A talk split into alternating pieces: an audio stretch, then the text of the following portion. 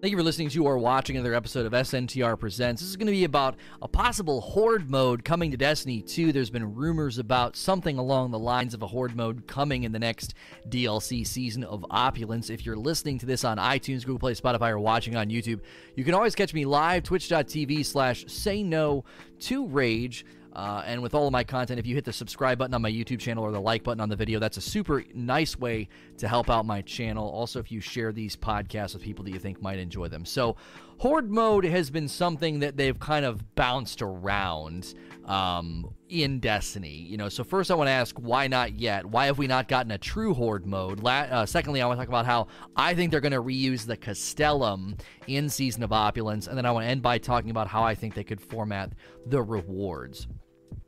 It's been a common requested feature of Destiny. I think a horde mode is something that people think would be amazing. They would really like it.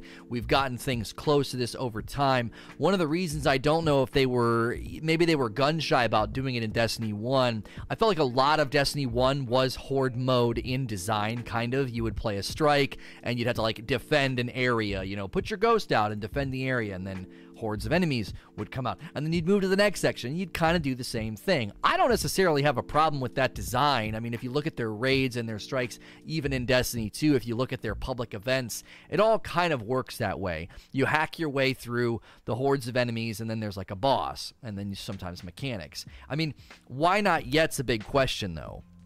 Why not go further? Just to give you a little like history lesson in everything they've ever done. Prison of Elders, then there was Challenge of Elders, then there was Archon's Forge, there was Court of Oryx, there's the Blind Well, Escalation Protocol, Infinite Forest, Haunted Forest. They they seem to always dance around, you know, a horde style. And then on top of everything I just listed, you also have the four forges that came with the Black Armory DLC. So it's almost as if there's some type of innate limitation in the game itself, or maybe they've just kind of thought they don't want to take it that far. Maybe they can't figure out how to get the scaling to work properly, because obviously, if you're going further and further, you would want to get more challenging. And maybe they're concerned that it would just become, you know, ludicrous. I think that's kind of the point of a horde mode, though, is that when you get really, really far, it's starts to get really, really ludicrous and kind of strange. So I definitely feel that they they could they could uh, take it farther, but we think maybe that's not the case. The closest thing we've gotten to a true horde mode in Destiny 2 was the Haunted Forest. There was a time limit, but you could really push it. Some people got very, very far. I theorized that if you got far enough, you'd be able to kill the knights, but they, that wasn't the case. So that was the closest thing we've had up to this time was the Haunted Forest. Endless, endless waves with an incentive to get further, I think would be awesome, and I really liked how that was kind of present in the Haunted Forest. Now let's talk about why I think we're going back to the Castellum. My theory is that that's what we're going to do for the six man activity. If you've seen any of the leaks about what we're getting in Season of Opulence, or if you've just listened to Bungie, I believe they've even specified there will be a new six man match made activity in Season of Opulence, which was previously called Penumbra. Uh, Season of Opulence will feature it will feature a new six man match made activity. And a lot of us have thought, oh, that's going to be a new horde mode. That's going to be something similar to the Blind Well. And I thought, well, we've seen a lot of the pictures for this this season, and it's been very Leviathan in its uh, in its appearance. And I thought, well, maybe they'll reuse the Castellum and that'll be a way for them to uh, to get more purpose out of that opening area. There's already waves in that area. They've already coded it for this. There's waves of enemies that come out. If you've never played this before, if you've never played Leviathan, you go and you fight waves of enemies. There's a specific location where a boss spawns. You kill that boss, and then you grab the staff and you bring it back to the spot. You have to do this three times, and that is essentially how it works. Now, a lot of people figured out on Leviathan you didn't have to go back there every time. They kind of had it set up to where you would go back to the Castellum after every encounter and go through those fights again. People figured out that there were secret exits at the end of every encounter they would go underneath. Nobody really liked doing that over and over again. I personally thought they should have incentivized you to do that. It could have been maybe an extra currency inside the Leviathan that you could use for re-rolling gear, or it could be a currency used for the extra chest. We really want to see that Wrath of Machine, Wrath of the Machine uh, feature come back. I would really like that. So they've already got stuff in place there. I would like to see some mechanics to keep it a little bit interesting. I like the idea of killing a mini boss and having to get something from him. It'd be even cooler if you had to do something in the different sections to get different relics or different weapons that then had to be used on the boss that showed up. If you've ever played, you know, a lot of the classic horde modes, eventually it gets kind of crazy. Eventually there's mini bosses, there's you know there's there's big bosses that come out, and I think the Castellum would be a great place for them to kind of set this up. One of the reasons I like a horde mode in Castellum, like in my mind when I think about it, is there's lots of different levels and verticality. There's stairs. There's really good cover.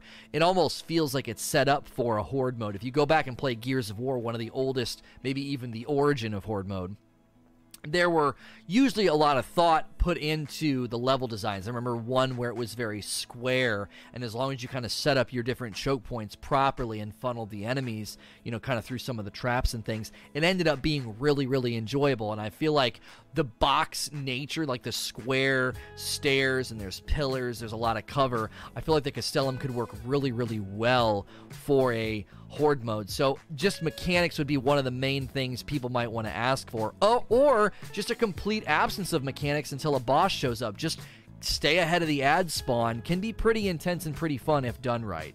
Lastly, let's think about rewards because a lot of the times I think whenever they've structured rewards in the annual pass, they've gotten some things right and some things wrong. There's already been pretty consistent feedback that the way the reckoning works is terrible. Nobody seems to like it. Even the most hardcore players that are going in there and grinding are talking about how it's incredibly unrewarding. They don't really, you know, they don't really feel like they're rewarded for their time. And personally, I tend to agree with those people. I, I think that um, I've been I've been a lot more harsher in my critical uh, in my criticisms of the Reckoning. I feel like it's complete joke. I don't like the way the actual encounters are designed, and the, the reward structure is awful. I think the Ada style bounties need to be utilized but taken further. A lot of people are like, my gosh, every time Lono talks about Destiny, he has to bring up Ada's bounties. Well, I'm going to do that until I start to see their presence more in the game because I think it's a beautiful mixture of player agency and RNG. You have the intentionality, you grab the frame that you want, and you can grind for it as many times as you want. That is where I do think there's a little bit of a rub of inconsistent or maybe even like inconsiderate nature in how you treat the player. I would actually change these bounties to be a little bit different.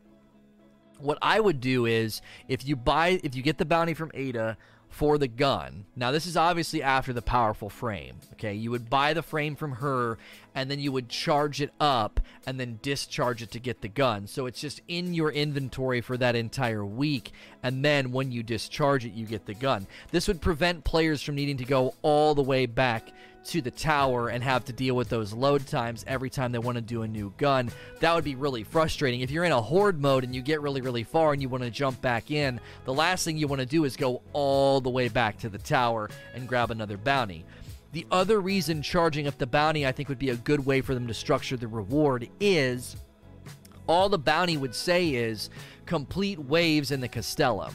Like, we're keeping this simple, right? Complete waves in the Castellum. Well, if you get to wave 7 and I get to wave 3, both of our bounties are quote unquote complete. They're charged, they're ready to be discharged. And the more waves you complete, the higher the likelihood of you getting a good reward or maybe a curated roll or maybe when you go higher on waves, you just get extra rewards. At wave 5, you get the gun and two enhancement cores. At wave 7, you get the gun, two enhancement cores, and glimmer and legendary shards. Like, they keep adding currency the higher you go. So every time you complete a wave, you've got this in your mind of like, yes, we're getting more rewards. Yes, I'm getting more enhancement cores.